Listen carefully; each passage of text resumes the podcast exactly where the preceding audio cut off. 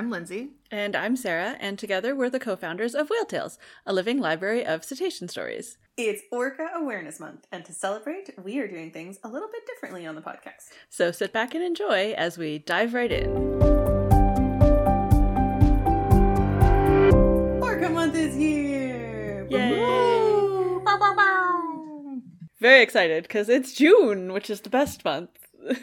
Um, it is June, and to celebrate, we are releasing not one, but four podcast episodes this month. What? Yep, that's right. We will be releasing a new episode every week, and each episode will dive into one of the killer whale ecotypes that live along the BC coast.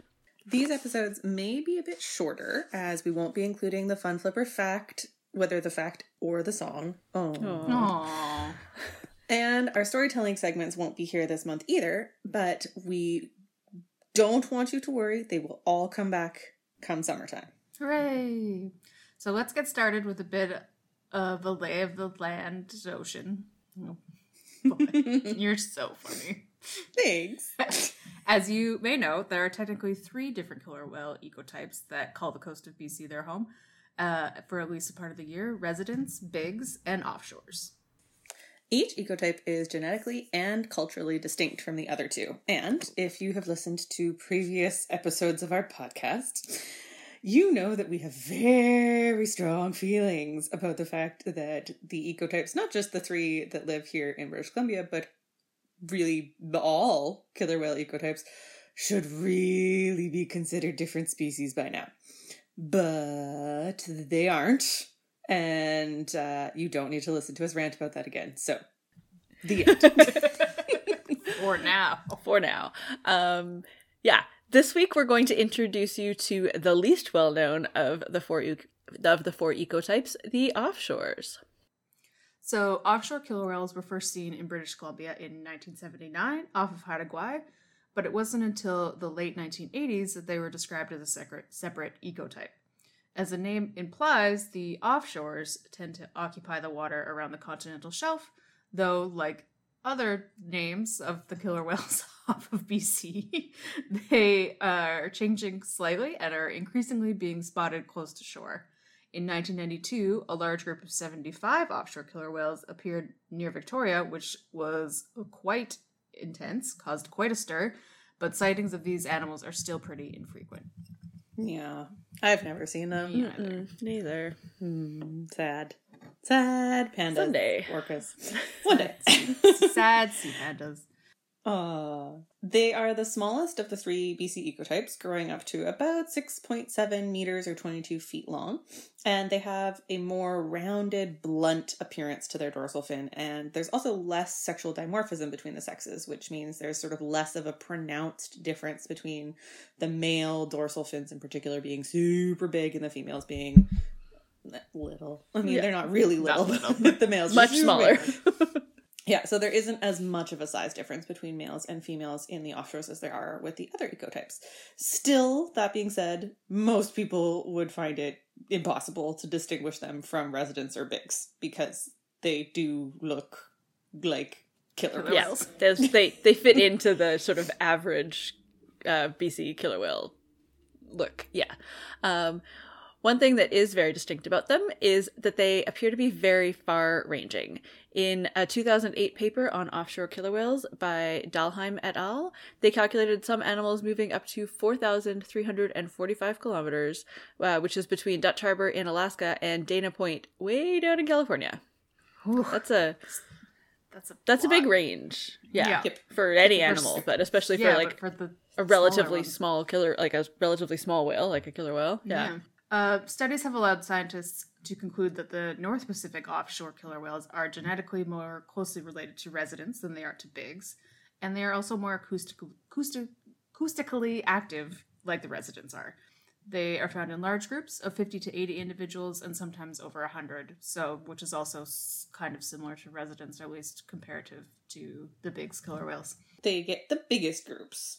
Um, and maybe that has something to do with what they feed on. They're thought to prey on a variety of large fish and are frequently seen with significant scars and nicks on their body. Their teeth also appear very worn down, which researchers believe suggests that they are feeding primarily on large sharks because sharks have very rough skin. Um, it's sort of like sandpaper because it's covered in tiny little teeth like structures called denticles. And now I'm going to go off on a tangent about sharks. No, I will not. No. Um, but additionally, a shark would put up a much bigger fight than, let's say, oh, a salmon, if it was trying to be caught to be eaten. These assumptions were actually confirmed in May of 2008 when killer whale researchers Dr. John Ford and Graham Ellis were able to actually study this behavior in person. They saw a small group of offshore killer whales actively preying on sleeper sharks. So cool. This guy's And see in the addition- coolest stuff. so cool. Um, and in addition to actually, you know, confirming this behavior that researchers had thought for quite some time, they also were able to confirm, well, not so much confirm, um, but see another behavior frequently seen with Bigg's and with residents, which is food sharing. Hmm. So the members of the offshore group were bringing pieces of the sleeper sharks up to the surface and sharing them with other members of the group, which is really really cool. Mm-hmm. Sleeper sharks have huge livers. It can Hmm. account for up to 80% of their total body weight, which is uh, actually fairly common for almost all sharks. Mhm. Their liver is sort of their buoyancy organ, it's what helps keep them afloat in the water. And that is thought to be what offshores are primarily consuming because the rest of a shark's body doesn't actually have many nutrients. Yeah. Based on photo identification, which is one of the many tools that has been used for many, many years now with the killer whales off of our coast, uh, scientists believe that there is a minimum of 280 offshore killer whales living off the coast of British Columbia, uh, with approximately 130 mature, reproductively capable individuals. Um, so, I mean, that seems like there's a pretty growing population, but I think also the 130 mature is like individuals that are for sure reproductively active. Um, the, so this these numbers were assessed as uh, threatened by the Committee on the Status of Endangered Wildlife in Canada, or COSEWIC, and in 2008, and then they were listed as such in the Species at Risk Act in 2011. Like all ecotypes of killer whales, a major concern for offshores is their exposure to cont- contaminants in their environment. Similar to transients and residents, primary data shows that offshores have a high levels of, of POPs, persistent organic pollutants, in their blubber. As offshores may be feeding on longer lived species of fish like sharks and rockfish that accumulate higher levels of toxins than other short lived species of fish, offshores may be more at risk uh, PCBs, PBDEs, DDT, and other chemical contaminants have long term adverse effects on health and reproduction on these animals. Um, so that is also a risk. Uh, killer whales are slow reproducing animals normally, and a decrease in their low levels of offspring could have a significant effect on their population. Spoiler alert for more episodes coming up Yes. soon. Boo. Also of concern for offshore killer whales is the potential hazard of oil spills. Offshores, possibly more than either residents or Bigg's, have habitats that overlap with major shipping lanes because they are offshore, hmm. which makes them more likely to encounter a toxic spill. Their observed behavior of traveling in large groups could also mean that a spill would be disastrous because it would affect such a large percentage of their population all at once. So, to help mitigate this threat, all of us can reduce our use of oil and the demand for oil products by making sure that we are doing all of the things that we all know to try and reduce our oil consumption. Um, trying to carpool, use public transit, bike, walk. It was a beautiful day today here, but that means nothing because the weather can change. Um, so just doing your part to buy local products whenever possible, conserve energy in your home throughout the year, uh, and just trying to ultimately use the fewest oil-based products that we can. And that is offshore killer whales. Before we go, we want to take a quick moment to tell you about one of the ways you can support our podcast and everything we do at Whale Tales. We just released a new logo for our podcast.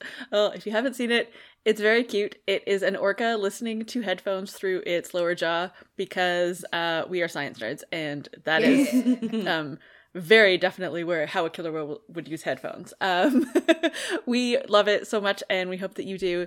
If you would like to get some merch with that logo on it, you can go to our website whale-tales.org, and uh, we'll have the links there, or you can we'll have a link directly in the show notes as well. It is awesome. Uh, we love it. We would also really love to hear your thoughts on this episode, or of course, any episode that we've had. So please visit our website, whale tales.org, and find links to our various social media handles so that you can drop us a line. You can also tweet at us directly. I am FHG07. Sarah is Sarah K. Given, no H. And Nicole is Nick F. Can, C A N N. You can also head to our website to subscribe to the podcast, check out the merchandise that I mentioned, learn more about supporting us and becoming a patron, and read over 1,100 whale, dolphin, and porpoise stories. That's whale-tales.org.